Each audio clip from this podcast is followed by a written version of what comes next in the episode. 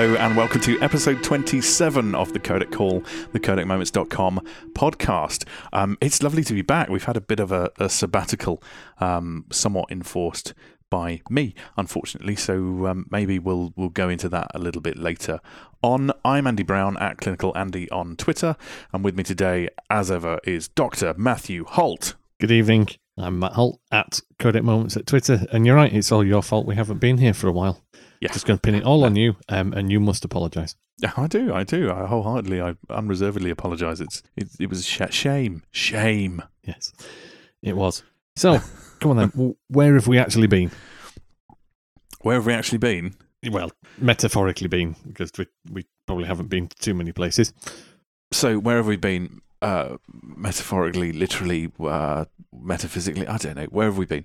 Uh, well, Northern Monkey, um, Matt Austin asked us this on Facebook yesterday, and I've got to say, just life got in the way. So um, we we did record an episode in December. Um, we this is like the second episode twenty seven we've recorded, um, and I had a bit of time on my hands. In fact, I, I was in the midst of producing another podcast for Codec Moments, uh, which is still ongoing, but it's it's kind of on the back burner and, and will come out in good time. The Lunchbox podcast. It's going to be great. It's going to be great. Um, but yeah, so um, so December came along. We recorded. I was just about to edit everything, uh, and then a long-standing client of mine. I, I work as a, a freelance clinical research consultant in the pharmaceutical industry. Um, suddenly announced that because of Brexit, uh, they were no longer going to be using any contractors. Yeah, so that was awkward. Um, yeah, just before Christmas. Lovely timing. just just before Christmas. That that didn't that didn't play well to the crowd. And then I sold my house as well. so so Um, yeah, basically what happened was within the space of about a week, I had to find a new client and somewhere new to live as well, um, which we, we got round to in, in good order. Uh, I've managed to do both those things now, uh, and um, actually go and spend some time with family over Christmas. Um, and we're back. We're back now, so I've got time again. Finally, uh, we thought we'd get together and, and actually record a proper podcast. That's what we that's what we've been doing. So apologies for um, apologies for the hiatus. so, yeah, we're um, back. So we're back. So speaking of Christmas, um, what we what we'd normally do at this point in the podcast is talk about what we've been playing. But because it's because it was Christmas, we've been lucky. We've been lucky boys, uh, and I think we've both got some new toys. So we kind of we kind of thought rather than you know what have we been playing with.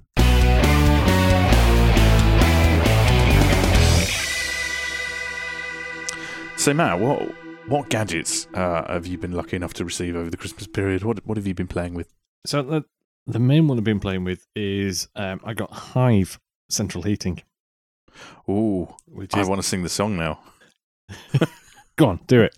I don't know what, what how does it go? Uh, if outside it is pouring uh, and you're in bed and snoring, uh, but you're feeling a bit cold, Hive controls your heating from your phone. That's close Is that the one? Was it good? I, I think I made it up. it's close enough.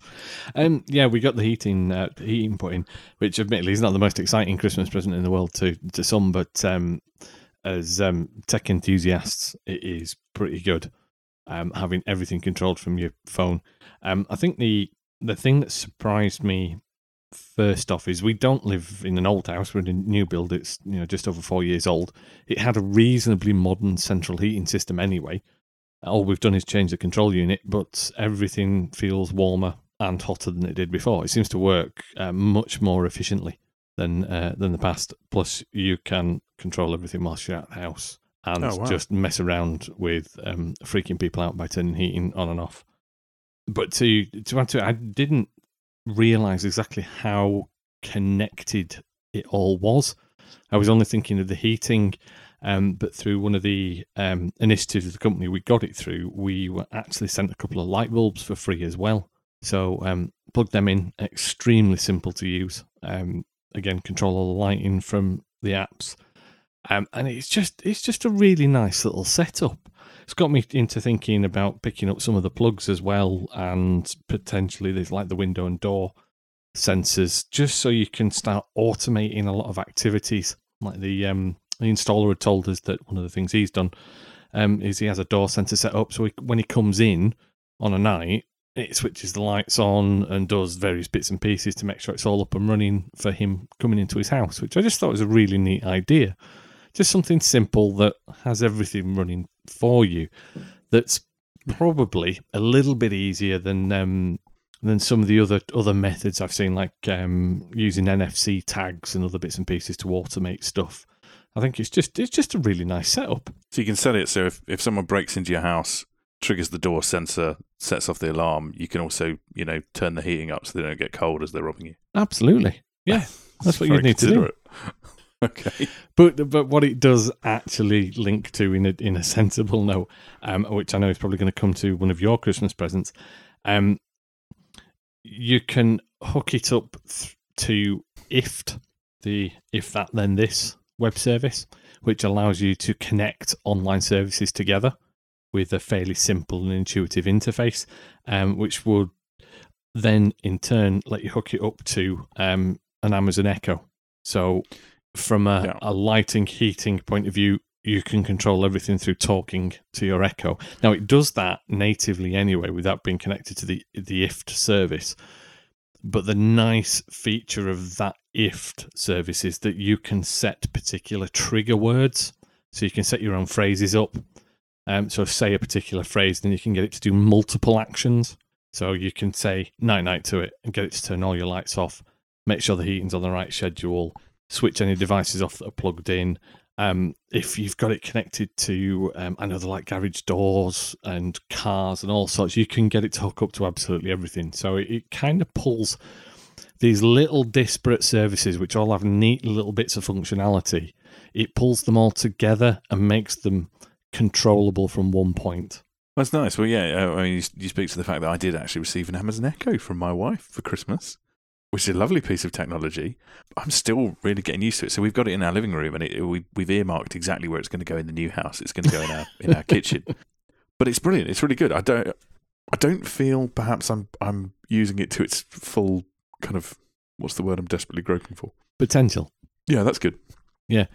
I don't feel I'm using it to its full potential yet. But my wife is really engaging with it. So she, um, because she bought it on her account, she's obviously getting all the emails about it because she keeps coming in and going, "Oh, look, do you know you could do this?" And then you know promptly makes Alexa tell me exactly where the International Space Station is, or um, you know read read the count from her Fitbit for the day, that kind of thing. Um, so it's it's really it's a really neat piece of kit. And the funniest part about it is that my two and a half year old daughter adores it um, because she's worked out that basically this this black kind of cylinder in the living room is her portal to whatever nursery rhymes she she wants to put on at that particular moment. So um, after after seeing us, you know, suggest uh, Alexa play, you know, Humpty Dumpty from Spotify, um, she sits there just shouting Alexa at it. it's brilliant, so funny. Yeah, I've, I've got the opposite. Our, 10 month old is absolutely freaked out by this disembodied woman who lives in the kitchen. she is petrified. Um, for the the first time, we really, uh, really started having extended. You don't have a conversation with her, but you you do. You do provoke certain things that, that get more of a response, and she talks more, and uh, it's yeah, it completely threw her, completely threw her. Um, but it's a it's a lovely it's a lovely piece of kit. The the voice recognition is top notch. I think Uh, it's not perfect. I don't think any voice recognition is, but this is very good. Um, It's really good when it's when it's commanded. It's excellent. What I have found is that occasionally she'll just kind of blurt into life in the middle of watching a TV program and just go, "Oh, sorry, I didn't quite get that," or you know, oh, "I can't add that to your calendar." You're like, "What? What are you talking about? You crazy? Shut up!" I've got mine in the kitchen, so it's it's nowhere near a TV, and it's never been triggered when I've got the tablet hooked up to it and there's anything playing off that. But I have considered getting another one getting a dot, so the smaller version, so that it can do voice commands elsewhere because it's a bit tricky to shout from the living room to the kitchen if you want it to do certain things. However, I spotted a nifty little device, I think it was yesterday, and I think it's releasing at the end of February, but they've got the Amazon voice remote control. So for Oh, okay. I think it's twenty quid. It's it's a remote you can take around with you to control, obviously to control it, but you can talk into it and do your voice commands from anywhere. And I thought, well, I'm not going to bother with a dot that has to sit in a specific place. I think I might just get one of these. And then those times when I head up to bed and I've forgotten to tell Alexa to turn the lights off and stick my phone on silent and switch my Bluetooth off on my tablet. Um, I can do it from a bedside just by talking into this. Do you do you never miss the simplicity of a light switch though? Believe me, it takes so long to get used to not turning the light off. And the number of times you walk into a room, automatically do it, and then go, oh, bugger, and then have to reset everything through your phone because you've turned the power off and back on again. Because the, the Hive light bulbs work as normal light bulbs. Um, if you power cycle them, you have to leave them on in the socket and control from your phone if you want to use them on the um, schedules and timers and things like that. Right. Okay. But it is nice having that timer and schedule for when you're away from home. Because when we came to see you the other week and we got back in the dark, the house was all nicely lit up for us to go into. That's lovely. It was very nice. There's novelty. There's novelty there, but it it's a lovely piece of kit. It hooks up with the Echo brilliantly, and I've I've I've really enjoyed having the Echo. If you if you're a Prime subscriber as well, and the, having the music service and everything works really well. I do, I do have my concerns about, about some of this smart home technology. That I, you know, I, I know the benefits and I know that it's good, and if you're technologically savvy, um, it's fabulous. But I know the state that my mother-in-law gets in when she tries to watch our television just because we've got the Skybox and you know an audio system attached to it. So I dread to think if we had lights that either needed to be turned on via Alexa or a smartphone, I, I think she'd murder me. yeah, there's um I, I, think there is definitely a limit, isn't there? There's, there's, there are people who go, oh, yes, that's useful. And I know plenty of people look at it and think, why are you doing that? It's just complicated. Um, so good stuff. So, but you're, I mean, you're not done there, are you? You're not, you've still got more I, stuff. I, I do have a couple, a couple, of other things to talk about. One of them I'm not going to go into any detail on because I spent about oh, three hours talking about it in the December podcast that we recorded and then never put out there. Oh, um, stop making me feel bad. So if that ever makes the light of day, they can hear about PlayStation VR in that podcast. I won't. I won't bore you again. At least. I might. I might try and put it out as, as kind of extract snippets. Perhaps we'll perhaps we'll put it in the feed if I can if I can cut bits of it out in the in the coming weeks. I'll put it in as like bonus content in our in our podcast feed. Yeah, yeah, that'd be that'd be quite good. Um, at least uh, at least then we'll have a use for that evening. But the one I will quickly talk about, and I'm only quickly talking about it because I've only had it a few days and I haven't really had a chance to properly tax it yet. Um, but I caved and I went and bought a PS4 Pro. Ooh, shiny. Oh, very shiny. Very, very shiny. It's it's a surprisingly nice looking piece of kit and it isn't much bigger than the um, standard PS4. It seems to take up pretty much the same footprint, if maybe a tiny bit taller. It's possibly a bit disappointing when you first put it in its spot because you're looking at it thinking well, it doesn't look massively different, and then you boot it up and it's exactly the same firmware and nothing to tell you that you've got a more powerful machine. Um, and you're hunting around looking for any additional options, and you know find a couple of bits and pieces in the display options, but that's about it. But it comes into its own when you boot a game up that has been patched. And the first one I did was, I think it was Hitman. I think it was. Hitman I was going to say, say, one that I did. say Hitman because we love to talk about Hitman. it was. I'm, I'm, sure it was. It, well, technically, it was actually the Ghost Recon beta, but I don't know if that was fully optimized for it. Um, but Hitman and just wow, I've, I haven't got a 4K TV. I've no plans to upgrade to one. I, I wanted it purely for the performance boost. Um, but with that game, it, it takes the 4K image or whatever checkerboard and it's done for the 4K image, super samples it down to 1080, and it just smooths the entire image off. Um, I then took the uh, 30 frame cap off, which I'd played with on the standard PS4. Uh, it just breezed along. Uh, I would hope nearly 60 frames a second. It was very, very smooth. The particle and lighting effects are just massively better. It, it's so noticeable playing it. It, it was yeah, I wasn't expecting that kind of bump, and it.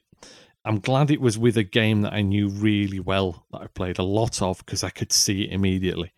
as soon as it went in. I think if it was something I wasn't too sure about, because I think the next one I had to go out was Deus Ex, and I haven't played that in a while, not since I reviewed it. And I was wondering what it's going to be like. And to be honest, I can't see much of a graphical change, but it does run smoothly. There's no jerking, there's no stuttering, there's no pausing. It, it does fly through. It's a smoother, better experience. So I can see it from that point of view. But graphically, I, I haven't noticed anything significantly different. Then I gave Tomb Raider, Rise of the Tomb Raider, a shot. And that just that was just incredible because the game actually lets you select between three different modes. So you can have it as your 4K, um, you can have it as running at 60 frames a second, or you can have it capped at 30 frames a second, but with graphical tweaks. And as you switch between the modes, if you're looking through the background of the menu, you can see what it's adding and what it's subtracting or changing. And the graphical fidelity increase is lovely. Extra shadows, again, particle effects, hair effects, just looks amazing. And it was a good looking game to begin with. So mm. For the the three that I've really had a crack at and noticed, fantastic. I haven't properly tried a VR game yet, but there's supposed to be a boost to quite a few of them, particularly Robinson the Journey. So I need to have a go at those and see what it's done there. And I'm looking forward to the boost mode that's coming as well, which will if I've if I've been reading right, it allows games to run at a higher frame rate. It might not do anything else with them, but you'll get a higher frame rate and maybe with some titles some faster loading times.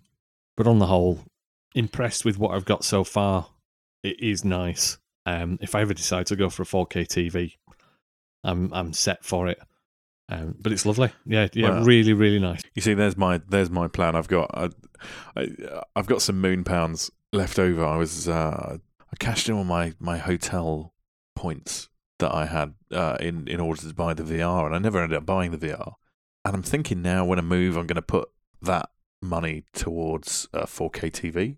And then, yeah. what with having moved, I've had a massive clear out, and um, as a result, I've got quite quite a large amount of game credit as well. So I think that might go towards a PS4 Pro. So so I have to swing this all by Mrs. B. But yeah, we'll, we'll cross that bridge when we come to. Yeah, I um, I didn't tell her. my um, I, I my, went my out wife for noticed that, that she'd put your your PS4 up for sale on Facebook. I think. I uh, I went out for a haircut on Saturday morning, and I was walking back from their past game, and I looked in and I went, "Oh, I've been umming an ahhing for three months. Oh, just go do it." And I just went in and bought one. Um, to be fair, um, mate, I imagine I imagine that's still cheaper than some haircuts my wife's had. it might well be. so, uh, so yeah, I, and I came home with it, and I just had to say, no, there's honestly not a PS4 Pro in the living room. I'm, I'm not going to spend all day swapping hard drives and re-downloading everything. Um, just, no, no, I, I dropped it earlier, and look, yeah, I think I think it's split. no, it, it, obviously it is on the proviso that um, we do sell the PS4 because I am quite guilty of each time we get something new, say, "Oh yeah, yeah, of course I'll sell the old one," and it then sits in a room and nothing happens with it. Um, well, that's that's kind of what I did with you know that's how I cashed up a load of game points because I kind of thought, well, I've kept my PS3 and I've turned it on twice in the in the three or four years since I've had a a, a PS4. One one of which was the Platinum Hannah Montana. So I just thought, you know, I could be doing that all the time. so yeah, it's gone. It's gone now. Yeah. So no, it, that is why my PS4 ended up on Facebook. And um, we did have a couple of interested people. She put it on for a higher price than I told her to as well. Oh, good girl. Which which is why I think we ended up throwing a few games in dirt cheap as well because I felt quite guilty thinking, oh, that's way too expensive for a three year old second hand machine. Um, despite the fact it is in very good condition. Uh, so if anybody's listening and I haven't sold it and they want a PS4 um, with three games for a reasonable price that will cost you less than um, second most second-hand shops, um, give us a shout. you might have to pay your own postage. Right. Well, okay. Good stuff.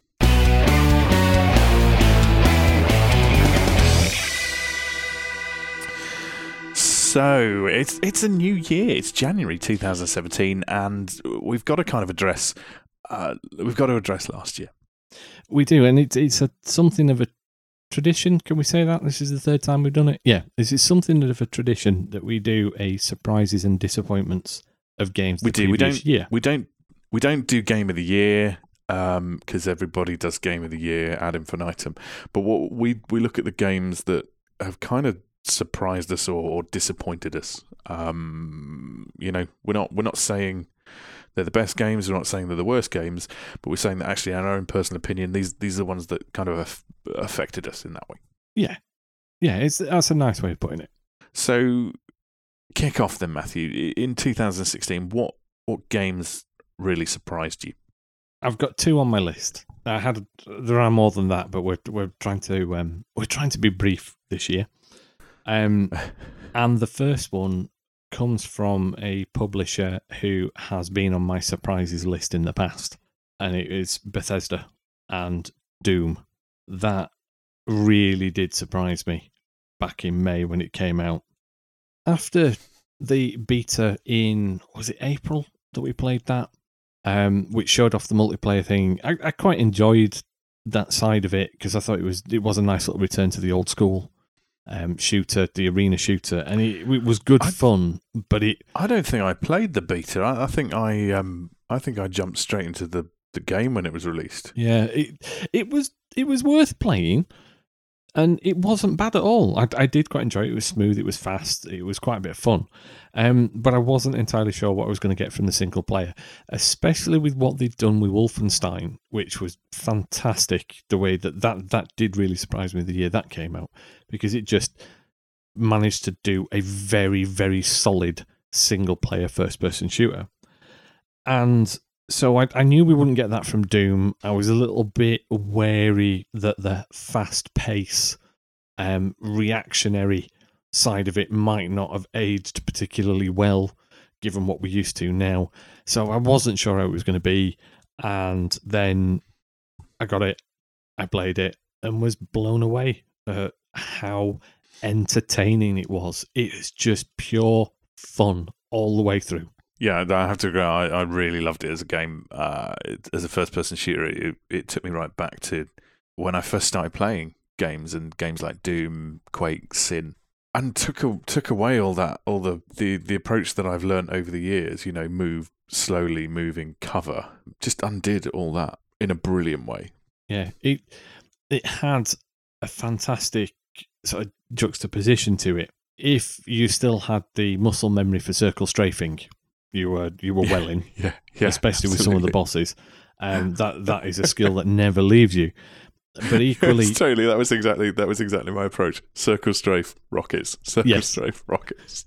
It's So like taking do- me back twenty years.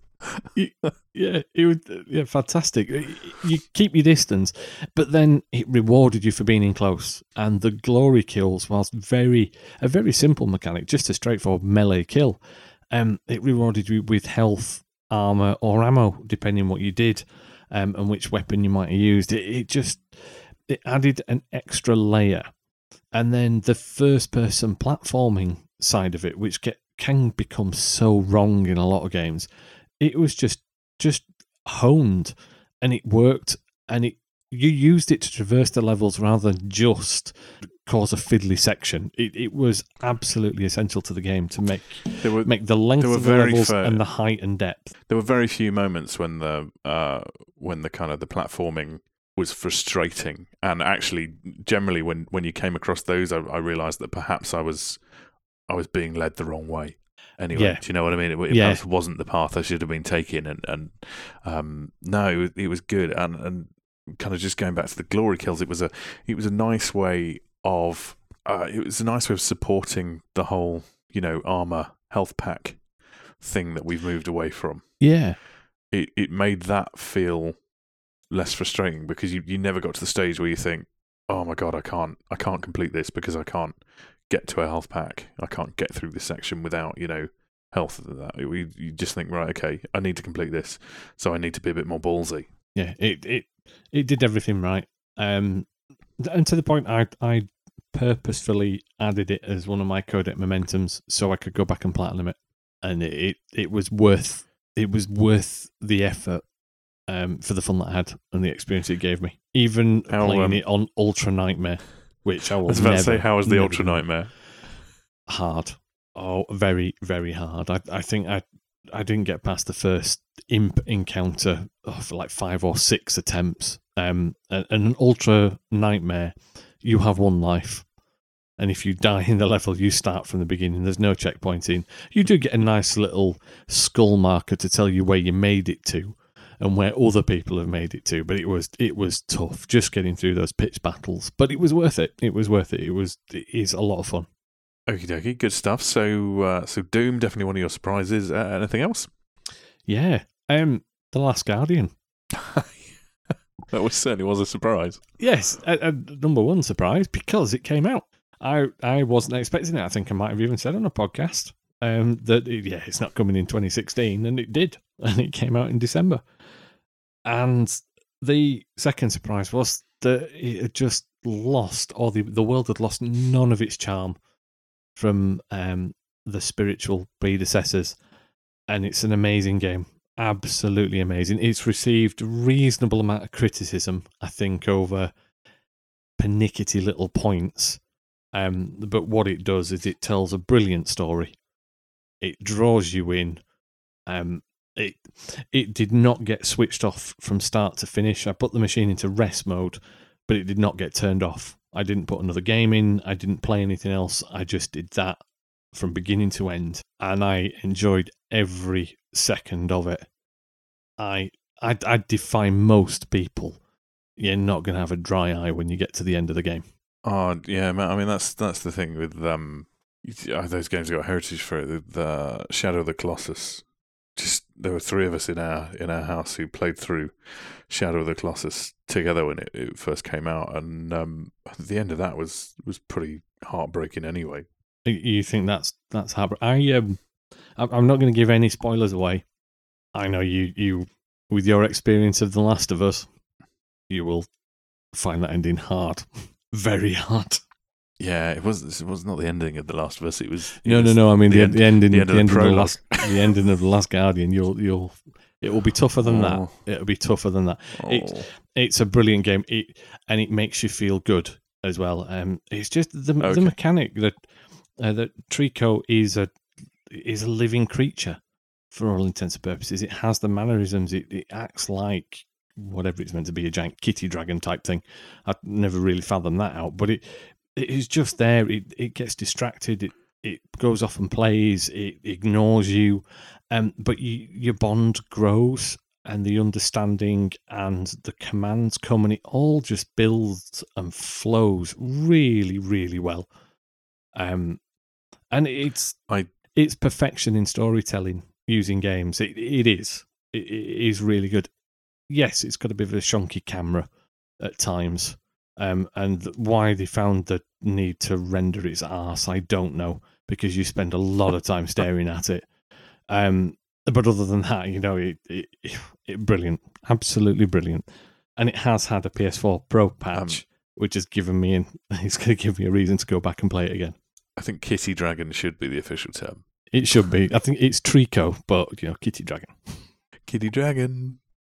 Okay. so go on. What was what was your Um, good. surprise of 2016?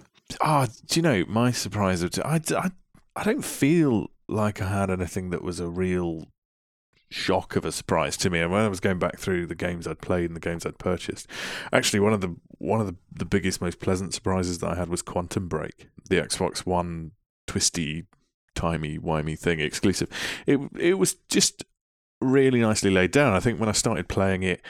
It's a little bit how to how to put it. It really reminded me when I started playing of of the early Uncharted games. It was re- really nice looking, but third person. The cover mechanic wasn't fabulous. It worked, but it wasn't it wasn't great. Um, the gunplay, the guns themselves, again, it was all right, but they were a bit generic. It wasn't it wasn't great, and you kind of go in thinking, oh, you know. "Ooh, perhaps this isn't everything it's cracked up to be, and then then you unleash your your time powers, and they were really really nicely implemented. And they really they really changed the way the game played and flowed and uh, threw into puzzle sections and and you know other other gameplay elements as well. And it, it kind of turned the game on its head. And then you get these live action sequences, which are, you know, kind of 30 minute videos which break up the various chapters of the game. And I know it divided people, but I really, really liked that. I really enjoyed that aspect of it Yeah. because I'm not a person, I, you know, I'm not someone who can sit and play games for hours and hours and hours on end. Um, I like to break stuff up and do different things, and it was it was just a really nice way of breaking it up. So you get to the end of a really tough section, you know, sometimes you just get that fatigue, and you're like, oh, do you know what? I just can't do another bit now. And it was just, and then you'd be hit with this this live action thing. You'd say, oh well, actually, I will. I'll sit here and watch it. And as, as a result, I found myself playing for longer portions, for you know, for bigger portions of the game, because it was broken up really nicely. It just it worked for me, and that's that was a really nice surprise for me. I really enjoyed Quantum Break. Cool. Cool. I've I've not played it, but it looks interesting. It, it was really interesting, and, and also um, uh, half the cast of The Wire were in it as well. And The Wire is something that I've discovered in 2016 and watched all five seasons of. the thing is, you won't watch anything So- on TV now without going, "Oh, he was in the wire," or "She was in the wire." yeah, so it's got so Quantum Break's got Tommy Carcetti and uh, and Major Daniels in it, playing the bad guy and, and the bad guy's second in command, respectively. So they're um, it it was just really it was really nice. I really enjoyed Cool. it. And then um, and I was thinking about other things that surprised me, and I think I think there's two games really, um, two games that surprised me in spite of themselves. So I think I think the first one was the division. Um, and again, it was one of those things. I think it, it launched hard, and I I didn't. I guess I knew what I guess I knew what to expect. I kind of I I put the pre order in. I I played it from day one. Yeah. Um, and I only progressed so far. It was it was all right, and then it fell by the wayside. I'll be honest. And then towards the end of the year, they they added a load of they did a load of updates to it, and they changed the loot drops, and they've they've really refined the game, adding the world tiers. And I went back with a couple of other other people, played right through to the end game, and it's just it's blown me away. Uh, the the end game and what they're adding and the new the new survival um, DLC they've put in the underground bits, the, the way they've tweaked it, and the way they've they've obviously listened to player feedback. They've just made it a really entertaining game. I think one of my favourite bits in the underground was when we were um, we we're doing a mission in there, and we, we've obviously kind of stumbled across some underground nightclub playing, you know, like deep trance Right. music. It was like it was like something out of Blade. It was awesome. was really amazing. Um, and I've I've not had a game experience like that in a long time, let alone let alone 2016. I, I really I really enjoyed it. So um, I think what they've done to it and what they've made that game, and, and when you hit the end game, it really that really surprised me. So I I like that. Um, and then just to mention Hitman, uh, it's it's not a surprise. We we talked about it um, last year in, in some detail as to what we'd like, what we'd expect, what we hoped. Um, and it's not a surprise that it's good. Um, I think, if I'm honest, I played the beta a lot. You know, the the training levels an awful lot, as Yeah. I'm sure you did. And then when Paris dropped, uh, it was it was a bit kind of, oh, do you know what? I'm not. I don't like this level. I don't like, and I think they I think they led with the weakest level. Um, but what what where the real surprise comes is how good it's become. I don't think I ever anticipated it to become as good as it has because Sapienza dropped and it was you know that was that was one of the best Hitman levels I've ever played, and everything that's come after that has just been superb and really added to it. And they've kept tweaking it. They've kept adding little things. They keep you know slightly changing the interface, and they're obviously taking a lot of feedback. And it's just become s- you know the sum of it is just so much more than the constituent parts. It's it's really really phenomenal. I'm Um, I'm not saying a huge amount because I I am just going to say um, go listen to the Laps Gamer Radio podcast that I guested on, uh, which I think has been live for a couple of weeks now. Uh, that- Yes. that is. I'll be honest. You need a bit of time. It's around about two and a half hours of uh, our opinions of Hitman, so I'm not repeating it here. Um, but yeah, go have a listen to that. And it is in not my surprises, same as same as you. It's it's not a surprise that it was good, um, but it definitely needs mentioning that it will probably surprise some people on just how good it is. Hmm. It's pretty much all I've played all year, and it's and I think that's because partly because the the episodic content has worked. It's it's kept me coming back to it, um, and and it's got longevity like no other game I've played in a long, long time for me. But um, no, it's just it's great. I, I was meant to be on I was meant to be on that Laps Gamer podcast, but it's around about the point at which you know It was it was that week. bus- my business started falling apart. So was, it's, it's all fine now. It's okay now. It's gonna be all right. Um, so Yes. yeah, it was it was that exact moment, and um, and I thought, do you know what? I should probably, yeah, I should probably concentrate on on real world. Yeah. But had I been on it, it would have been five hours long. no doubt. um, no, it, uh, um, for me, uh, well, I, I had Hitman as a runner-up, um, and and another one which I think um, this this is in it. It wasn't as surprising as my two top surprises, but it surprised me at how often I went back to it and how much I played of it on remote play as well. Um, and Dirt Rally. That that this year, in Oh, right. 2016, it is a phenomenal game. It is fantastic, and I genuinely can't wait for the VR support coming either. That's what really surprised us pleasantly. Uh, what about what about your disappointments? What's what's what's set you off? I, I don't I'm- think we've got time for this. no, we haven't. Because I'm looking at the list, thinking, yeah, we need to not be ranty over all of these. So I will. I'll start, and I'll, I'll keep it. I'll keep it light. Um, Watch Dogs Two was a massive disappointment, um, and I think that's because I got caught up in the hype in the two weeks leading up to launch. And I thought, yes, it, they have corrected what was wrong. It, it looks like a lot of fun. It looks light-hearted and I, I, I went out. I hunted down a copy on release day because um, I was actually struggling to get hold of one. Daft as it sounds, where I live, it local um, supermarkets hadn't decided to stock it, so it it was a, a bit tough to get hold of a copy. But I did. Um, I sat down and I put it on, and I went, I hate these characters. Um, I hate the driving. It was oh, just I was just so disappointed with it to the point where that first week I turned it off and I've not put it back on. I mean, the driving the driving wasn't the greatest, but I really enjoyed it as a game. I thought, and I think the whole point of the characters was that you know perhaps you, You weren't want to kill them? entirely meant to empathise with them. You know, they're they're slightly tallish, but they weren't they weren't offensive. Slightly. They were, they were caricatures. I mean, you know, it was they were caricatures. It was a, Yeah. it was I- a parody of It's not. of the previous game in a way. You know, Yeah, don't don't get me wrong. It's not a bad game by any means, and and it's got some great. It does actually have some nice touches in it. I went into it straight on the back of Dishonored Two, um, as a stealth game, which was which was great. And I went into what wanted to play stealthy, but just didn't have the stealth mechanics to do it. And the other niggles, it disappointed me but it isn't a bad it isn't a bad game um and i know they've been doing some free weekends of it as well because obviously it hasn't sold very well and i think they're trying to push it and it, you know if if you were prepared to give it a go after this first watchdogs then it's probably worth it but yeah i just i can't forgive that feeling Oh. of disappointment after those first two hours and i went oh it's not what i wanted The- I mean, the, the, I'll, I'll give you the stealth thing. I mean, the, the thing that struck me with that, and, and like the first Watch Dogs, is until you've until you've leveled up your abilities, until you've spent a bit of time playing the game and in, investing in the the upgrade tree, it is phenomenally hard to get out of a police chase because they are oh still yeah hyper aggressive, hyper aggressive.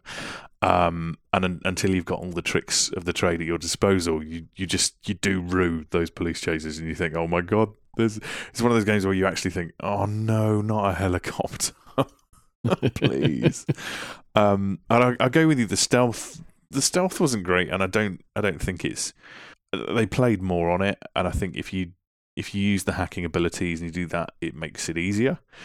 But there was something I can't remember exactly. It's been a little while since I've, I've picked up and played it, but there was something with the with the weapon selection and the way that you the way that you brought up weapons and things like that. And I just remember trying to sneak into a police compound to pick up some item. It was like a collectible or something like that. I snuck in and I drew my weapon. I, for some reason, I thought I had my stun gun, you know, ready to just stun this copper who was there, who just kind of turned around and discovered me yeah and I blasted him with a shotgun.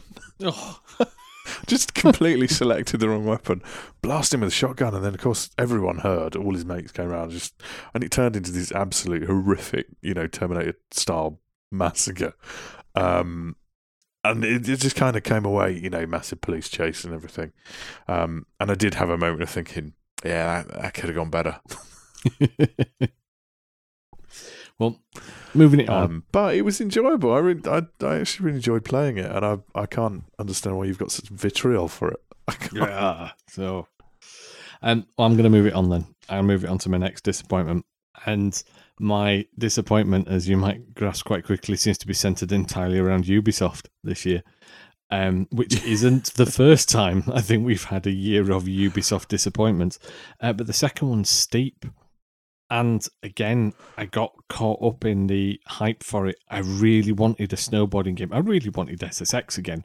I knew I wasn't getting that, but I Yeah. wanted. Uh, I just wanted a good snowboarding game, and it had such promise. So I, I did wait until it was reduced, and I only had to wait a fortnight for it to drop to half the price. So that was, you know, how confident everybody was with it. Um, and I thought, okay, that's worth taking a punt on. Let's get it. And I have equal parts fun and equal parts horror with it. It it is a fantastic idea of being able to fully traverse a mountain range, changing your method of transport, whether you're wingsuiting or snowboarding or skiing or paragliding. There's some brilliant ideas, and it it loads you from point to point in an instant. You're not sat on loading screens if you pick somewhere else on the map to go to. Some fantastic ideas. The snow looks lovely, the different surfaces, the environments, it's great. Then you try to do a trick and you fall on your face, or you don't trick, and it just repeats and repeats and repeats that poor performance because of the mapping of the controls. Or you get an instant restart of a race, which is is fantastic. You don't have to hang around. You just hit a button and restart it. Um, but you've been in a race for 30 seconds maximum because they don't last very long in a number of cases. Um, and the audio track changes with each restart. So you hear the first 10 or 15 seconds of the same song just over and over again until it gets really annoying. Or it, or it just does some terrible, terrible things like um, the whole idea of grouping up with random players in the world is really nice. So if they pass you, you hit a button, you group up together, you can go do events together. If one of these passes you, they never leave your screen, and you can see a marker for them when they're four miles away, filling a quarter of your screen. It's oh, it's such bad design decisions, and it disappointed. Now I have put it on in the last week. I did put it on on the Pro. They've upped the frame rate to 60 well hopefully around 60 frames a second. It's a lot smoother a lot faster. Um, and in fairness in the last month they have really patched the hell out of it to make it more user friendly they've addressed the music issue. They've addressed the fact that the text on the world map was too small for you to read. Um, and the fact that it told you you had new events that you completed ages ago. They fixed a lot of things and actually it's more playable and it's much more enjoyable. But it still doesn't take away. I was sorely disappointed when it turned up, even though I didn't pay full price for it. Okay, okay. So that's t- uh, any any runners up. I have a runner up, and it's not really a disappointment, I suppose.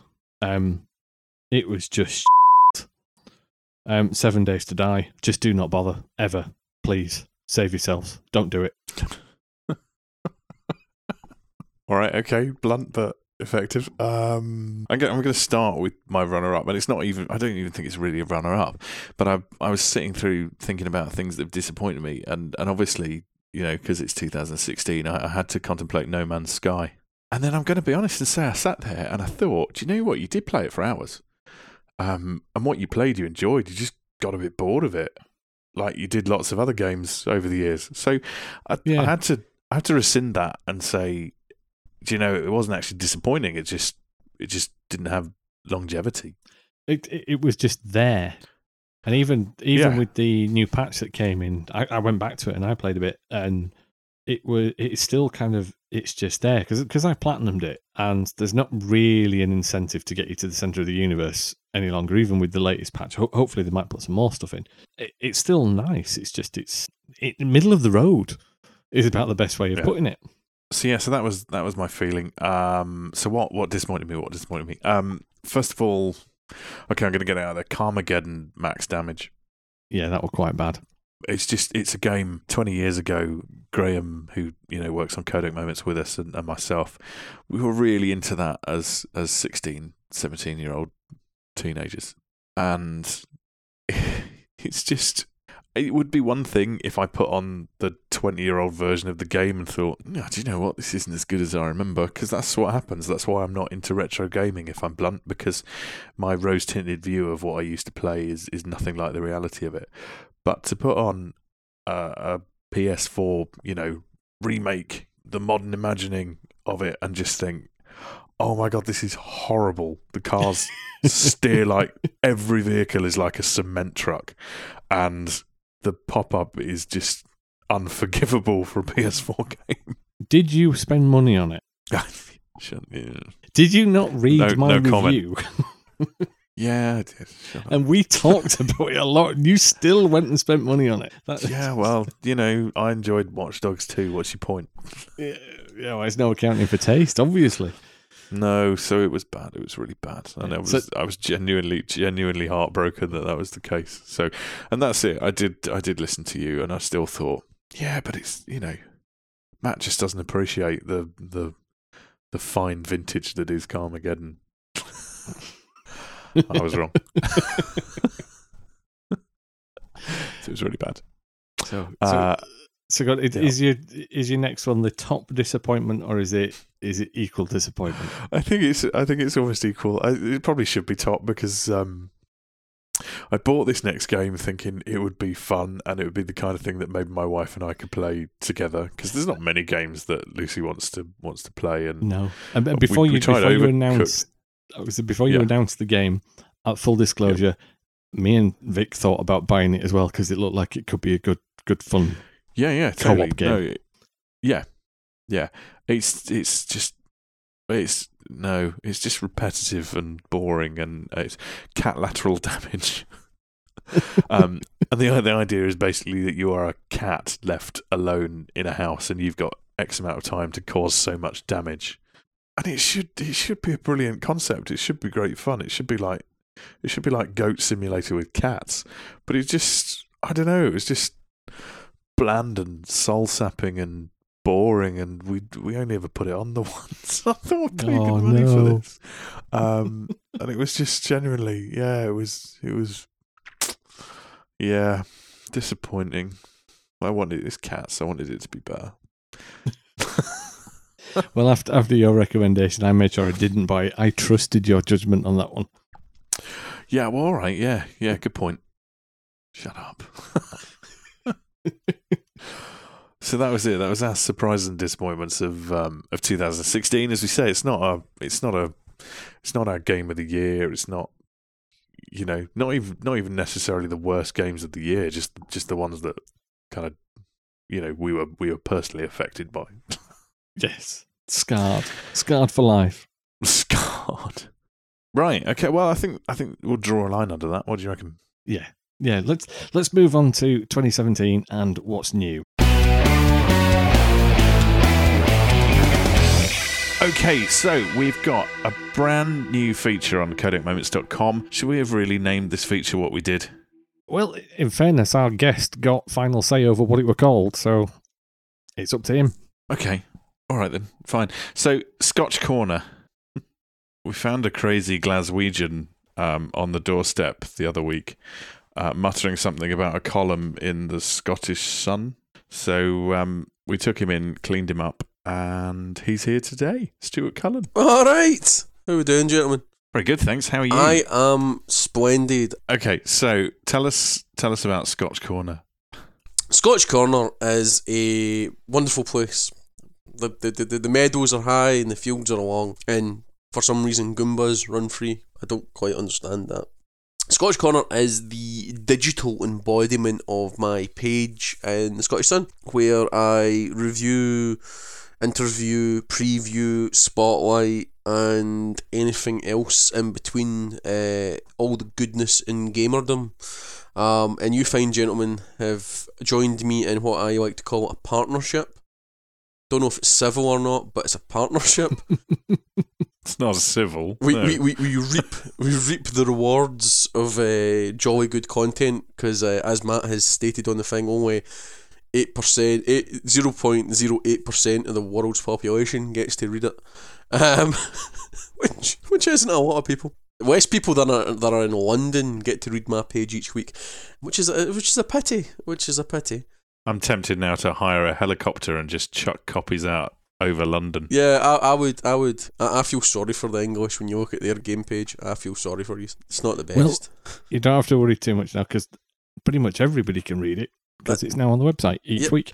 Yep, and we've so far we've had Resident Evil Seven reviews, we've had Watchdog interviews, we've had a Yooka-Laylee interview, which is very interesting. In fact, um, Mm. behind the iron curtain of Kickstarter and how Kickstarter can change the evolution of a game. And this week we had Halo Wars Definitive Edition review, which is great. Probably by the time this has gone out, we'll have Poochy and Yoshi's Woolly World review because hey, why not review some Nintendo shit? So yeah, uh, new frontiers and new things are being broken uh, every week. So yeah, um, hopefully you all enjoy it. If you's pop by the site, I think I've got my own wee blade now, which means I've kind of got my one foot under the desk. But yeah, it's uh, it's great to be part of the the Codec family. It's good to have you. Beautifully put. Um, so what's what's coming up this Sunday then? Because uh, this will this will be out before it for once. Before we go any further, he's promising that. So if you're listening to this on the 20th of August and it's the first time it's gone up, um, then no one will be surprised. I didn't say which Sunday. this week we have a the Poochy and Yoshi's Woolly World review is the main review. We also have a bit on what I'm going to talk about next, so I won't spoil it. Um, and we have Rise and Shine review, which is the delightful indie game from Adult Swim, which is like a cartoon.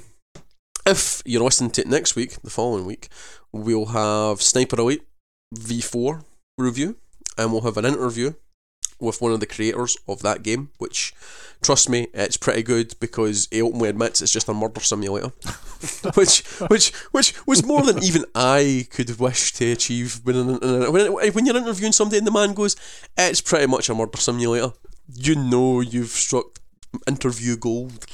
Um, and we talk about about the mechanics behind the murder, which is good. And I think we might have I Am Bread as well that week because India is good. And the following week, uh, we're going to have a big blowout on Halo Wars 2 um, with an interview. And I might feature a wee bit of analog gaming, uh, a bit of board games uh, with Spartan Games, who do the Halo Fleet Battle and also Ground Assault. And then as well in the mist there'll be a For Honor interview. So it's all going on and Aqua Kitty Deluxe Super Edition will be mentioned as well. As well as all the usual quality goodness in between. You think I planned this, wouldn't you? You think I sat with a bit of paper and planned it? seeming pretty well organised. Beyond the next three weeks, then, what what's the thing you're looking forward to the most? other than Halo Wars 2, which I'm really excited about.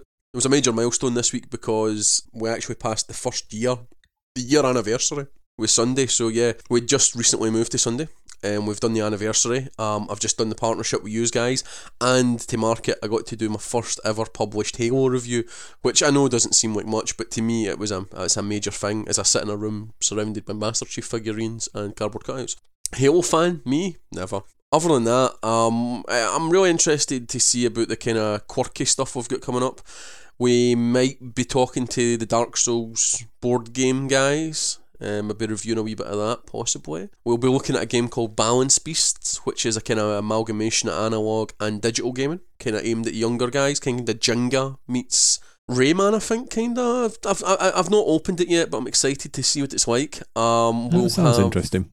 we'll have some racing excitement because we're, we're known for our racing. So I believe we may have Fanatec coming in and giving us a wee review of some of their products. Um, we'll have the next expansion pack for Forza because we're big in the Forza scene. Uh, we'll have a racing rig review thanks to friend of the show, I love the fact I can say that. Chrissy Doran, she's taking a, a GT Omega chair through the its paces as we speak, and uh, here it's getting horsed about like only a pro racing. That's what I love about it. You talk to John or Dad at work, and everybody's softly, softly, gently, gently, and Chrissy just throws it left, right, centre, clunk, smash, boom, and uh, John's like you'd you'd, you'd, you'd, you'd cry because you, you get the 100 300 pound steering wheel and you're like oh it's, it's like gold dust we need to put it in oh, she's like woof woof all over the place so um we did a we did an Assetto Corsa review with her. We did a Joel review this year. I reviewed it, she reviewed it, but she reviewed it as a racer, and it was really interesting as a gamer versus a racer's perspective, and it was a great insight into how an actual racing driver uses an, an actual game to learn how to race a track professionally. And we've got a few other tidbits coming up as well. Always pushing for new content, always pushing for interviews and stuff, always pushing for good stuff. So uh, keep your eyes on Scotch Corner, where the Tartan Spartan roams. With his bottle of Irn-Bru, I love that graphic so much. It's my favourite graphic I've ever built. Ever. What, what defines your graphic design career? Putting a kilt on Master Chief and then putting my head on Master Chief and putting an Irn-Bru bottle in his hand. That was that was the defining moment. Well, if you want to check out this um, mustardization uh, with Irn-Bru, then go to codecmoments.com and look for the Scotch Corner headline. Um, so, what what were you up to this week, Stuart? Where have you been? I What have have you been doing? been in Le Française where I was invited by Future Home Interactive, who are a French publisher, to sample their wares. Is it Focus Home Interactive? Yes, focus. Le Is Focus. that me again? We'll get we'll get the name right. Yeah, well, uh, it's it's. It, I, I've got the booking from it. It says Le. This is this actually says Le. What's next? De focus. It doesn't actually say in that bad an uh, accent, but it was it was close enough. Um, and basically, what it was was a, a if it was in the UK, you would call it a pop up shop. Where um, basically they, they, they, they took a plate is you know you're in a pop up shop because when you walk in there's a really strong smell of gloss paint as if they've just painted it like 24 hours before you arrived. When they had the PSVR demo in Meadowhall. Oh yeah. I remember walking in and thinking, last week, this was definitely the gap. Well, I was going to say I've been to a few PlayStation events in Glasgow, and uh, they did. They used to do a road show called PlayStation Access before it was an actual YouTube thing, maybe Bob. And um, they basically did it in this place called the Glue Factory. There were no horses nearby, and it was like you could tell it was just it was just painted. And then there was a Vita tour, which was inside like an old Blacks camping store. Again, you could tell it was just like pop up shop. Back to France, but France did it in style, uh, I suppose, if you want to say that. And they showcased um about do we think 13 14 games maybe even more actually. But Oh, wow. it, it was a very um a very strange event um because there was like three or four games playable at the event. There was Styx 2 Shard of Darkness is Styx 2 um I don't know if any's played Styx 1 it's I, it was it was a PS Plus game. It's one of those that sat on my drive and I never played, so I might have to get back round to it if it's worth a look. it's the game that Thief should have been. That's pretty much my honest opinion. It's basically Thief, but you're a wee goblin, which is it's, it's good. Um, if you like the first one, you'll like the second one, and it is just more of the same, but just differently, like with new powers and new abilities and stuff. Uh, the Surge was there. Surge is a really interesting thing.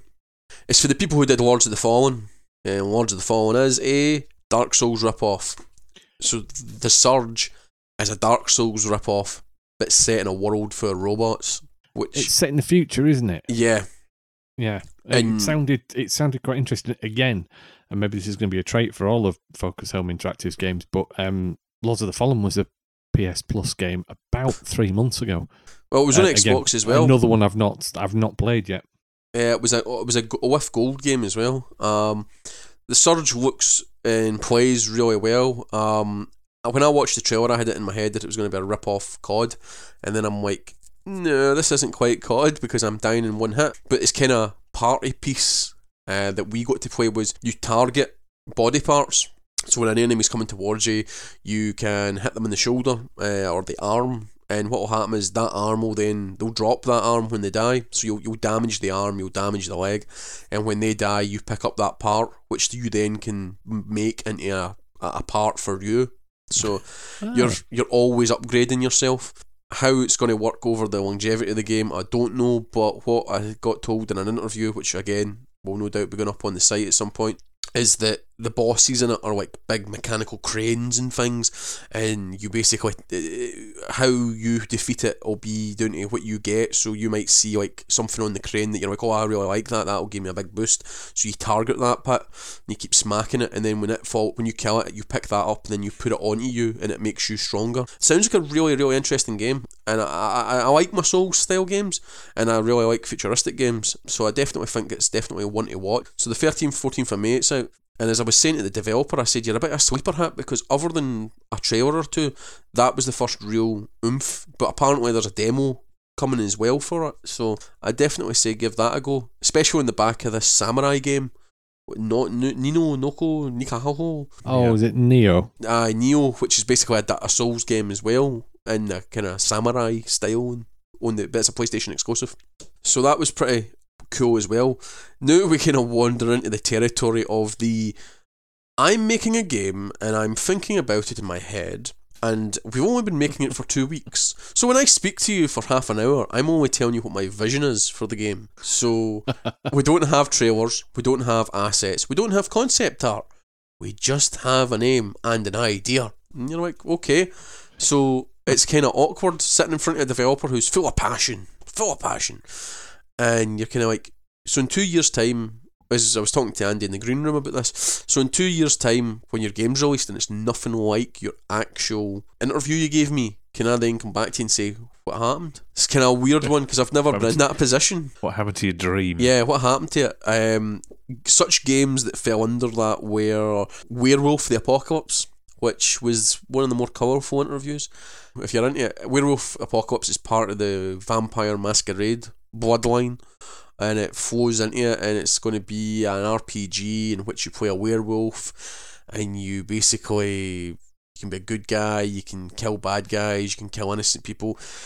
There's a running theme through all of this. Trust me. When when we get to the point, there's a run. There's a, it's the running theme is that you can you can kill good or bad guys. Yeah. Um, Insurgents Sandstorm again, really interesting game. Um, Insurgents was a mod originally, source mod. Um, Insurgents Sandstorm is taking what we would believe to be a current shooter and throwing it on its head. You play as an enslaved, uh, I think it's an Iraqi, you're an Iraqi girl who was enslaved and you one day when a sandstorm hits the camp where you're being held, you and your best friend escape, and you basically join uh, a militia, and it's about you, uh, ex an ex veteran who's been back to America and come back for payback, and a journalist, and there's somebody else basically on a road trip through Iraq. And the way they painted it to me was you'll be going through Iraq and you'll come across spec ops teams. or intercept you and you'll have the choice to work with the Americans or not work with Americans. You'll have the actual Iraqis as well fighting towards you. It sounds like a very much a, a headline grabbing title because, well, for a start, you're an caged Iraqi teenager. It's a bit random, you're not a super all singing robot. It, it throws to mind um, visions of Valiant Hearts. That Kind- kind of storytelling. Yeah, yeah, but this is also the kicker is this is in the kind of mold Operation Flashpoint. Basically, the guy that was talking to me was saying that actual vets get uh, flashback because of the sound quality they use and all that, and the, it makes it sound like a, a kind of not the funnest game in the world to play, but it's not quite as hard as Flashpoint. He was saying, but it is quite hard at the same time. I.e., you Sounds, need to It, it sounds quite heavy going. that's what I said because I said to him, "So how dark do you get?" Because obviously there's things you hear about during the Iraqi War. Um, like if you've watched Jack Reacher, Jack Reacher's kind of highlights what happens at certain parts in the Iraqi War, and I was kind of hinting if that would be a thing. And it basically goes, "Well, if you're playing at the beginning, if you're playing somebody who's enslaved." You'll probably get darker as you go on, and I'm like, lovely. So that's one for the kids and the family. Um, so apart, but apparently, I'd never heard of the Insurgent series, but apparently it's massive, massive. Um, it's been running for ten years. Uh, I'm going to butcher the next name. Uh, Necra Nomadom, uh, Underhive is a it sounds amazing. It's, it's all these things sound like when these guys sit and paint the picture, you're like, this is amazing. This is basically going to be like an XCOM slash XCOM the Bureau game that takes place. The Underhive is basically a massive structure in a city in the Warhammer universe, and basically he sold it to me as XCOM but in a Judge Dredd style setting where you play as a gang uh, thugs inside this big massive compound like a Mega City One kind of thing. But what it is is basically a big factory that makes machine parts and stuff for like War Warhammer Titans and stuff. It sounds really interesting, and it's like a big part of the board games, the verticality and stuff and all that. And the really worrying thing is they've only been working on that for a week. That's worrying because I'm really excited for this game, but it's only a week old. There's like eight clans, eight groups of thugs, and I'm like, so which ones are you gonna? Oh, we don't know yet. We've no picked yet. We just know we're doing a game based on this license. I'm trying to think to run, run off a couple other ones. Greedfall. Greedfall is from the guys that did the Technomancer, Spider Studios. Again, like they couldn't tell me anything. Um, they had a, they had a trailer, and it looks basically like the trailer shows an Assassin's Creed style gentleman walking towards a kind of witch Native American, and she whistles, and a big massive tree monster, like something at The Witcher, comes running at the guy and kills him. And as I said in, when I was talking to them, I said, "So, um, how much like The Witcher are you?" And they basically went, "We're nothing like The Witcher. We're more like Mass Effect." Oh, okay. Because I get a real Witcher vibe for your art style, and the whole idea is you go to an island and there's five different tribes or whatever you want to call them, like factions, and each faction does a different thing, and you can play the factions off against each other, and the, the whole island's bathed in magic because you're trying to get a, an antidote to a plague that's killing your people. And it sounds it sounds like an interesting thing. You're talking 50, 60 hour RPG epic yarn. Vampira. Vampira is another one which is really interesting. Imagine a Dishonored style game, but instead of being a Dishonored assassin, you are a freshly turned vampire. I'm, I'll be Um, honest, I'm really interested in that because it's from the guys who did Remember uh, Me. Remember Me, which I really liked. Life is and they did Life well. is Strange. Now, I've not played Life is Strange, but Remember Me was brilliant. I think that was their debut game, wasn't it? Yep. I was going to say the only thing about Remember Me that did me in was the combat. The whole you make your own combat combo system killed me in Remember Me. Because it was a bit, I don't know if you remember, like when you were fighting, you were like, if you pressed like so many buttons in so many ways, you'd get like a health combo or a defense combo. And Yeah. it just didn't quite work because of the timings. Because in your, you do the try and do the timing, but the timing was, it wasn't dictated by the beat of the fight, it was dictated by the beat of what it's wanting you to do, if you know what I mean. I know exactly what you mean because it was a bit, um, it was a bit contradictory when you were used to kind of the Batman Yeah, Arkham game style. Um, yeah, it was a little bit odd, but the game and the premise itself was really good. The, the thing they had that was superb was the memory remixing. hmm Um, but Well- they didn't make enough of that. They didn't use it often enough. Well, that's the thing because Life is Strange is basically that mechanic, but spread out into a whole game. It's all about time travel and stuff, which is really weird because now they're doing a vampire game, which doesn't involve time travel. They they do seem to go for very distinct, different genres. Um, but we'll see. No, I'm I'm quite looking forward to that one. Well, the interesting thing about that is uh, that is like because you're a, a man of the sciences, it's like depending who you kill in the world affects the world. So the example they gave is was there's a barman, a barmaid, and she's a gossip, the woman, and the barman's a black market man. So basically, if you kill the barman, she then freaks out and stuff, and stuff happens. If you kill her, he goes into depression, ends up hitting the drink hard, and basically he starts talking about things in the area that will help you. But if you kill both of them within like two or three day, weeks or something, the pub just shuts down. They just board the pub up, and the pub's at the game for the running. So it's a really interesting style mechanic that. That, that, that killing characters changes the environment such. Um, I love the idea of cause and effect played Yeah. with in that way. Actually, that's plus, plus the other really interesting thing is to, to level up, you need to kill innocent people, but you can make you can play the game without killing anybody. But to level up your powers and evolve your vampirism, you need to kill innocent. I don't know how that works. It must be the the, the, the bad guy's blood isn't good enough or something.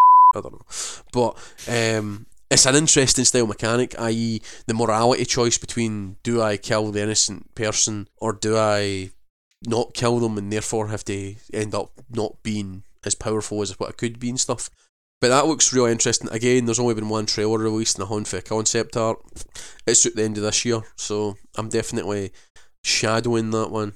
Another one as well was Call of Cthulhu, um, the video game, which is really interesting. Um, it's a bit like if you took LA Noire's detective mode, Batman's detective mode, smushed them together in a kind of Resident Evil world with a pinch of Outlast style enemies with Eternal Darkness on top of it, and you're kind of you you go insane basically. Uh, you have phobias.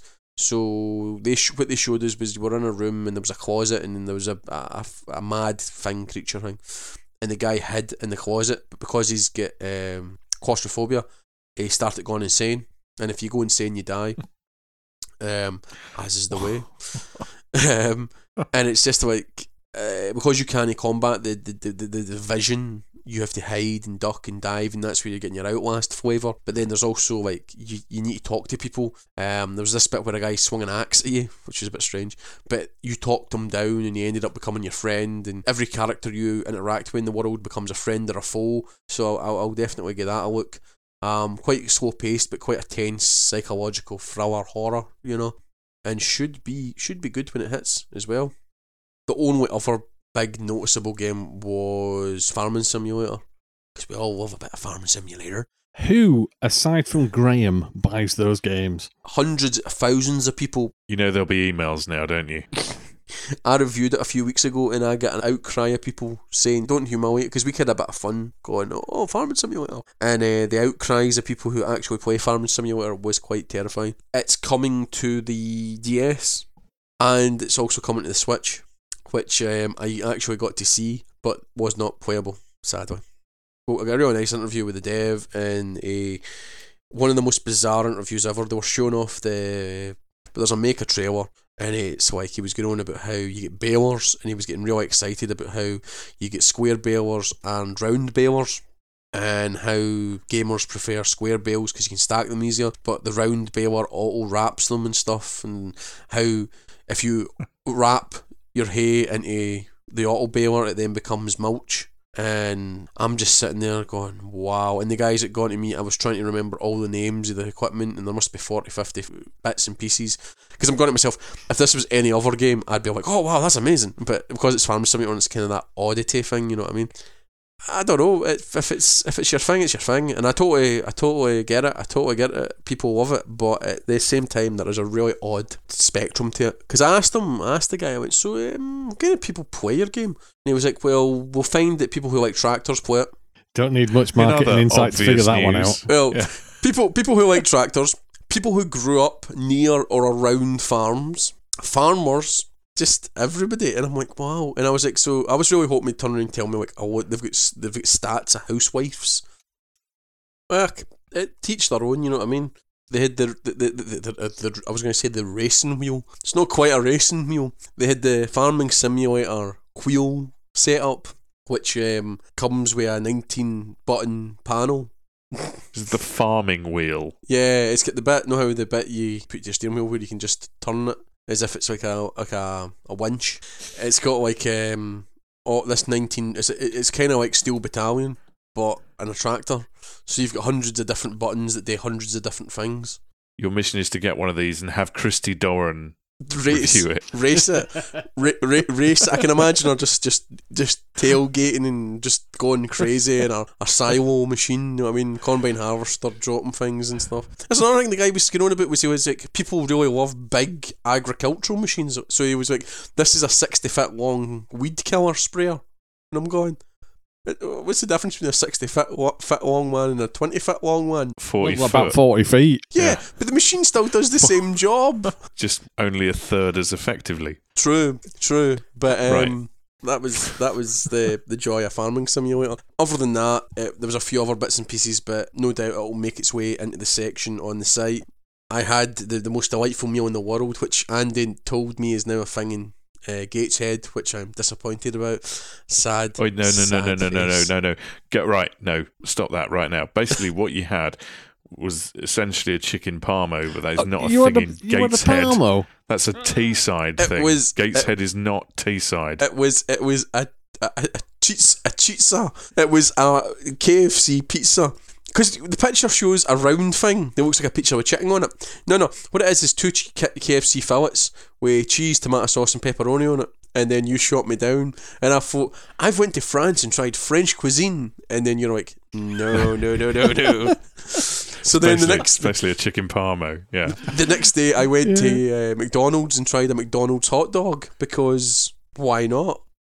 Also, French video game shops are a thing of beauty, man. Oh wow, we you walk into every game shop and there's walls of cabinets. You don't get to pick up games and look at them. They're all in glass cabinets. So most shops have the front bit is basically all current gen, so everything for PlayStation 3 upwards, and all your accessories and all your special editions. And it's like, wow, that's pretty cool. And then you might have a bit of kind of memorabilia, you know what I mean? Quite uh, bits and pieces, controllers and stuff. But then they all have a back room, right? Some of them are downstairs, some of them are in the back. But when you get into the back, oh my god, everything. I mean, I've never seen so many games for sale for every platform ever. Like I was blown away. They had Master System, Sega Saturn, Sega Nomad. They had SNES, uh, Virtual Boy. They had old school original like the Pong variants. You know how they did like the ColecoVision and all this. They had all of that. The, it's retro's massive. They had GBA's, Game Boys.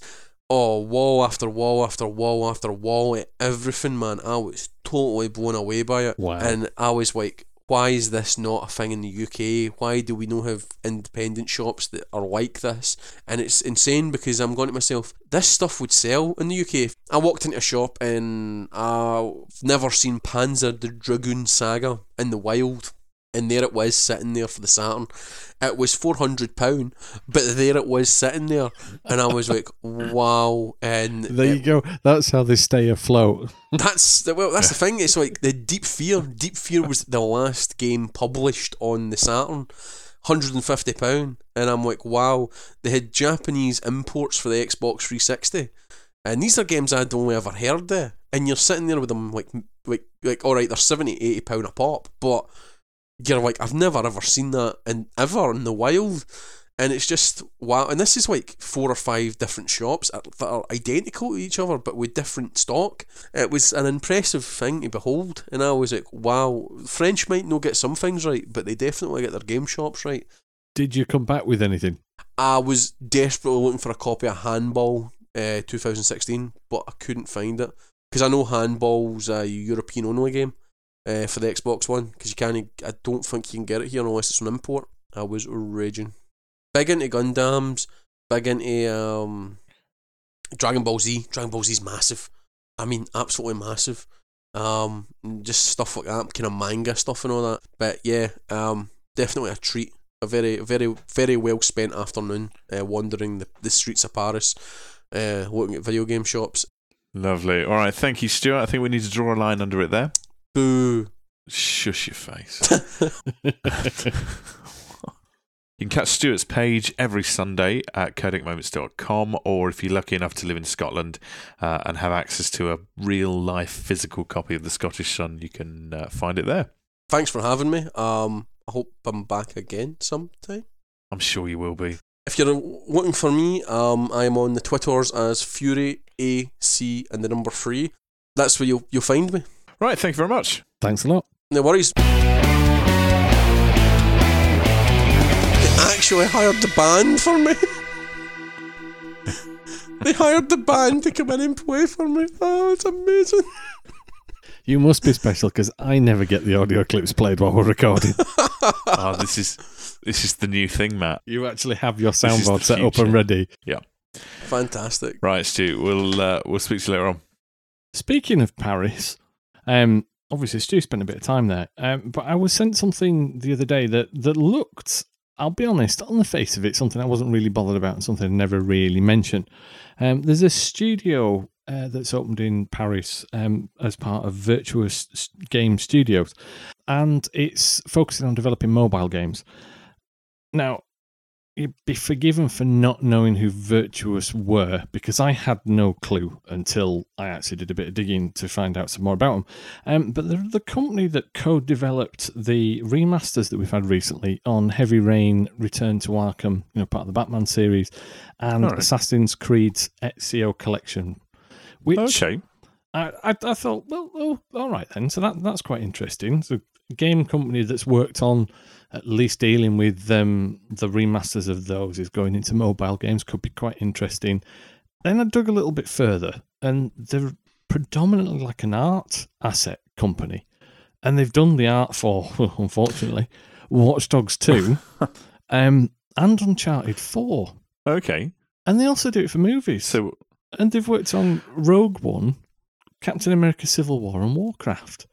So in so we talk, are we talking about kind of map backgrounds or, or virtual backgrounds it's, or it- it's what, 3D what assets are we talking? 3D art assets.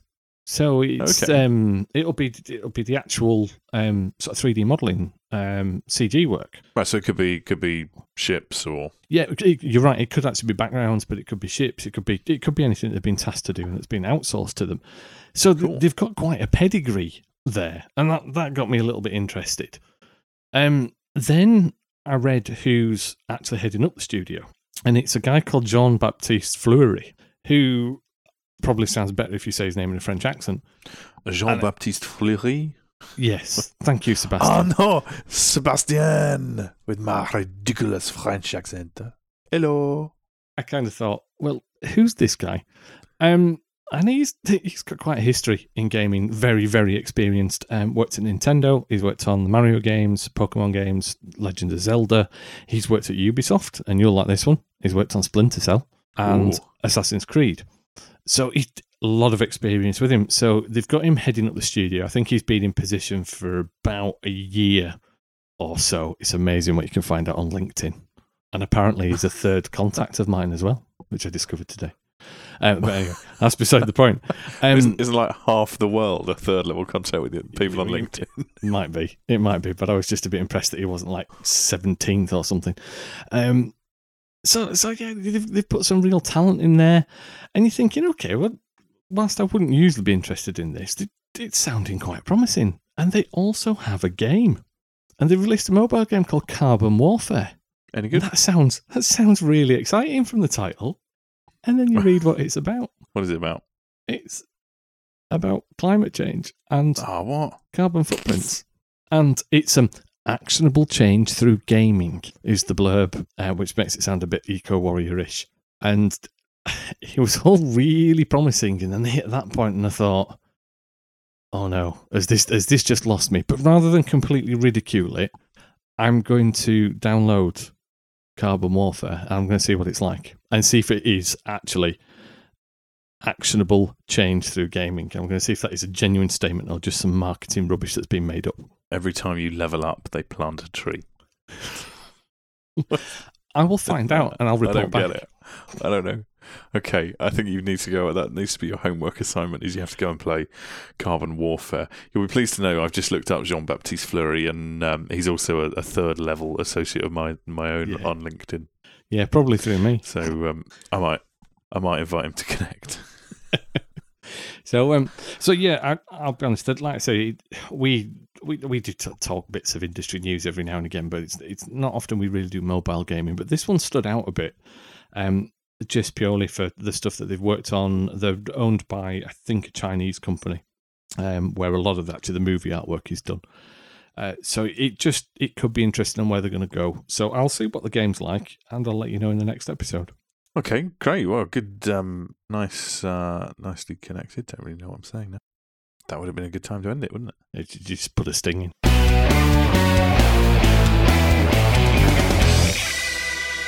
Right, Matthew, codec momentum. Let's let's plow through now because we're we're an hour in and we we still haven't included the pre-record. Very true.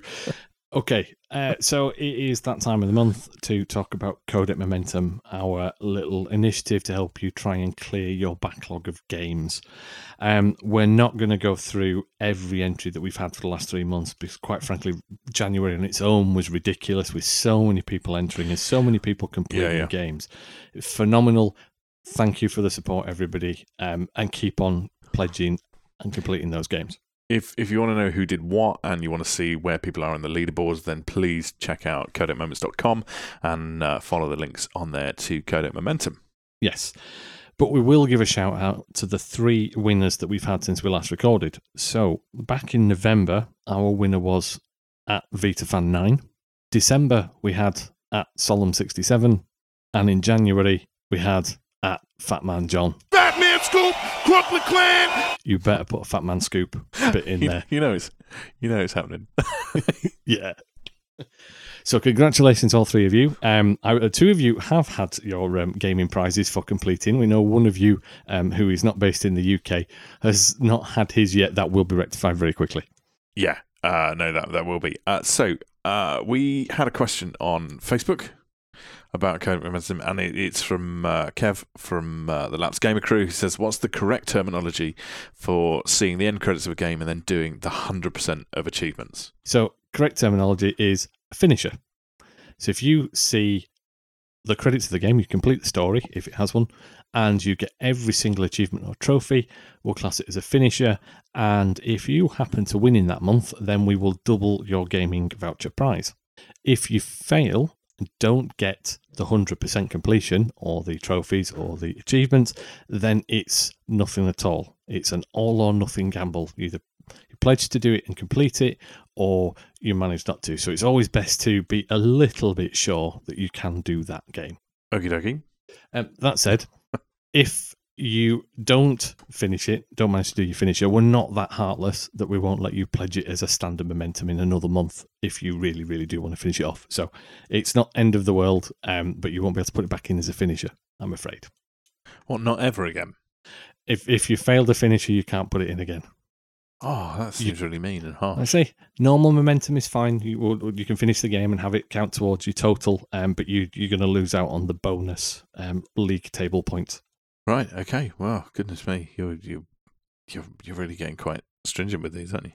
Yeah, you you made up the rules as well. Don't pin it on me. No, it's all you. It's all you. I'm all about the love. Um, you're you're the you're the stick I beat people with. One of us has to protect your wallet. Well, that's true. Um, okay, so so what you know? What else do people need to know? Quickly. Um, that's, that's pretty much it. Head to the website. Um, go to the Codec Momentum page. You can pick it off the menu bar. and submit your choice of game on the form. Remember to give us your details. And then when you finish the game, absolutely remember to tweet us a picture using the hashtag Codec Momentum.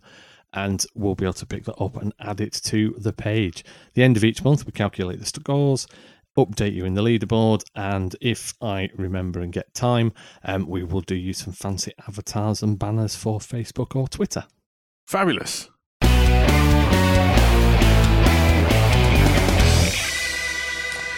Right, so, So just time we- before we. What? I was just going to say.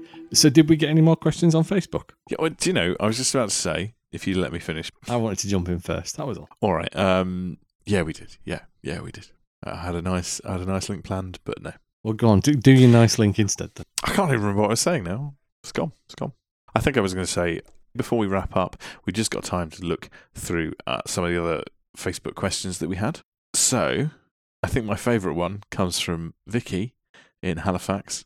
Do, do you know anyone called Vic in Halifax, Matthew? Uh, well, there's a few. I mean, it's not exactly a rare name. Yeah. There might be might be one sat downstairs right now. Yeah. Okay. Vic says, uh, I think my baby might be addicted to devices, phone, tablet, laptop. Please, can you advise? So um, I'll throw that. I'll throw that one over to you as a as a father. um, yeah. I, I've got the, the, the handy tip. There is um, keep them out of reach. Simple. oh dear, they get bigger. Mine, mine's now two and a half, and she can um, she can quite happily walk through to the kitchen, pick up the stool that we let her stand on to uh, wash her hands, and then bring it into wherever you happen to have hidden things, which gives her an extra ten inches of reach. Also, also the one thing I will add is that my my daughter is phenomenally proficient with with a tablet or a phone, but now thinks that any screen is a touchscreen Oh, that Um, must be quite so it's- surprising. is constantly is constantly the look of frustration on her face when she can't you know when she can't flick to another program on CBeebies on the TV uh, is is worth its weight in gold if I'm honest. Um, but yeah, so that's it. I don't know. I don't know what the answer is. Yeah, I think I think restrict, hide them, restrict screen time. But I think accept the fact that this is this is the modern way. Yeah, and, and, and in fairness, part of, the, part of the reason for keeping her out of reach is um, it it's not that she's attracted to them because they're shiny. Um, that is obviously, but also they taste good, and that's why you keep them out of reach if you don't want a screen covered in saliva. It's always it's always been my problem. Yeah. Okie dokie. So uh, thank you very much for that, uh, Ali, uh, Alistair James Cornwall. Also, another Laps gamer says, uh, "What game are you looking forward to most this year?" Go on, you field that one first because it gave me a chance to think. No problem. Well, there's there's two I'm really looking forward to. Um, so throw them both out there. I'm I'm really looking forward to Ghost Recon Wildlands. Um, the beta. I've been looking forward to that since since Ghost Recon Future Soldier, if I'm honest. And the beta, whilst whilst from a kind of single player point of view, it's it doesn't seem to, to be quite as tactical as as the previous Ghost Recon games. In co-op it's phenomenal it's everything we've ever talked about you know um, what we wanted out of a out of a kind of far cry co-op experience. It, it, it ticks all the boxes. It, it is i can see a lot of people comparing it to far cry like a third person far cry and, and i kind of get that. But the with with other players i think the tactical element is there so really looking forward to that now I am as well. I, think um, because we we both like that type of co-op play and that communication. I don't know about you. I, I pre-ordered after the beta. I've not yet. I will do. I need to look at the offers and various things. I, I accept the criticisms of it. The um the driving's not great, but it was fun. It was a lot of fun. I think my favorite, one of my favorite moments was playing with Graham, actually, who has absolutely no time for stealth games whatsoever, but was was really embracing. And we were scouting out encampments and going through and trying to take them down stealthily, and we we did a bit of that. And then um, we we took down this one area, and he he'd kind of disappeared. Where are you? He's like, Yeah. you can't run over cows in a tractor, right? Okay, okay. And then um, and then I stumbled across something. I was like, you've got to come here now. You've got to come here now. He's like, I'm driving my tractor. Come here. And he did, uh, and he arrived, and I think he just went, "Wow!" Because I'd found, I'd found a truck with a minigun on the back, and it basically went. We had to go and rescue some bloke as part of a mission, and it was very much getting there on our way. Played it very much as uh, the game's saying, "Okay, we need to go in here. We need to go in silent. We need to go in stealthy, and we need to uh, take these guys down before they realize there's anything happening. Because if they realize what's going on, they're going to kill him." I'm thinking, "Oh right, okay, stealthy approach," and literally we just ro- drove into the middle of the compound with the, you know, the minigun truck. Just with Graham on the back, going, ah, die, and killed everyone in, you know, very, very quickly. And that that was also a good tactic. Not stealthy, and the whole time the game is optimistically saying, you know, stealth tutorial, press X. like, oh, I think you've missed the boat there, actually. But um, yeah, no, that was it was a lot of fun. I'm really excited about that, but not the game I'm looking forward to most in 2017. So um, uh, Persona 5. Oh, I should have guessed that. Yeah, Yeah. Persona 5 because I, I lost I lost so much of my life to Persona 4 Golden. I cannot wait for Persona 5. And yeah, that's it. That's it. Persona 5. Just giddy. I'm giddy thinking about it. Well, there you go. I think for me, it's Prey from Arkane, who did Dishonored, which is good, published by Bethesda and releasing in May. So, um, bound to be game of the year all over the place then, because that seems to be Bethesda's trick. But it just looks really nice. It, it looks like um, a really intriguing story, um, nice combination of powers, combat, a brilliant world to engage in. I heard a lot of good things about the original Prey. Uh, so if it's based on that, it, it should be really interesting. And and yeah, I think of everything that's coming this year, that's the one that I've seen and thought it could could be a little bit different. I'm hoping it's not Dishonored in space, but to be honest, I could live with Dishonored in space. Um, that that that should be quite entertaining. So um, no, it just it does look good, and it looks like quite a dark and twisted story as well. Plus, you can disguise yourself as a coffee cup. So I mean, what what else could you do that in? No, touche. that and um, I'm most looking forward to a game in VR that lasts more than 15 minutes. That'd also be quite nice. Yeah, can't really comment on that one personally. Good stuff. So uh, I think that I think that about wraps us up, does it? I think it does. I don't think that's a bad effort for um, three months away.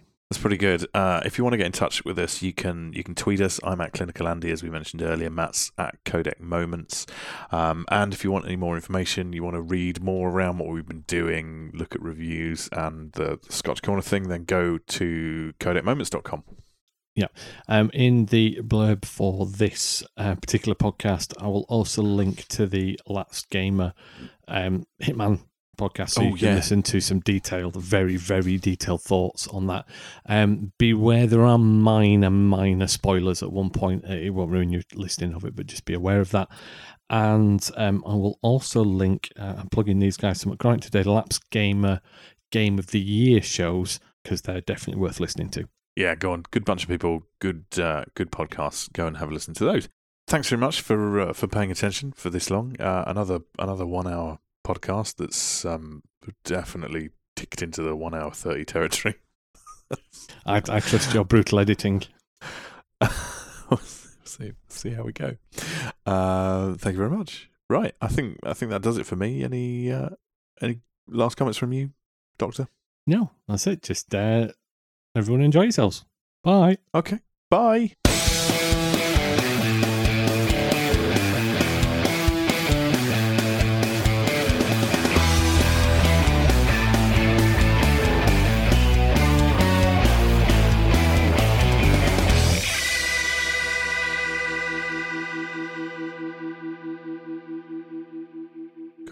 Is that your cat? Is that mine? It's your cat because I'm I'm in a Oh, hotel. you're in a Newbury. hotel, aren't you? I can hear this. Wow. And I just, what the hell?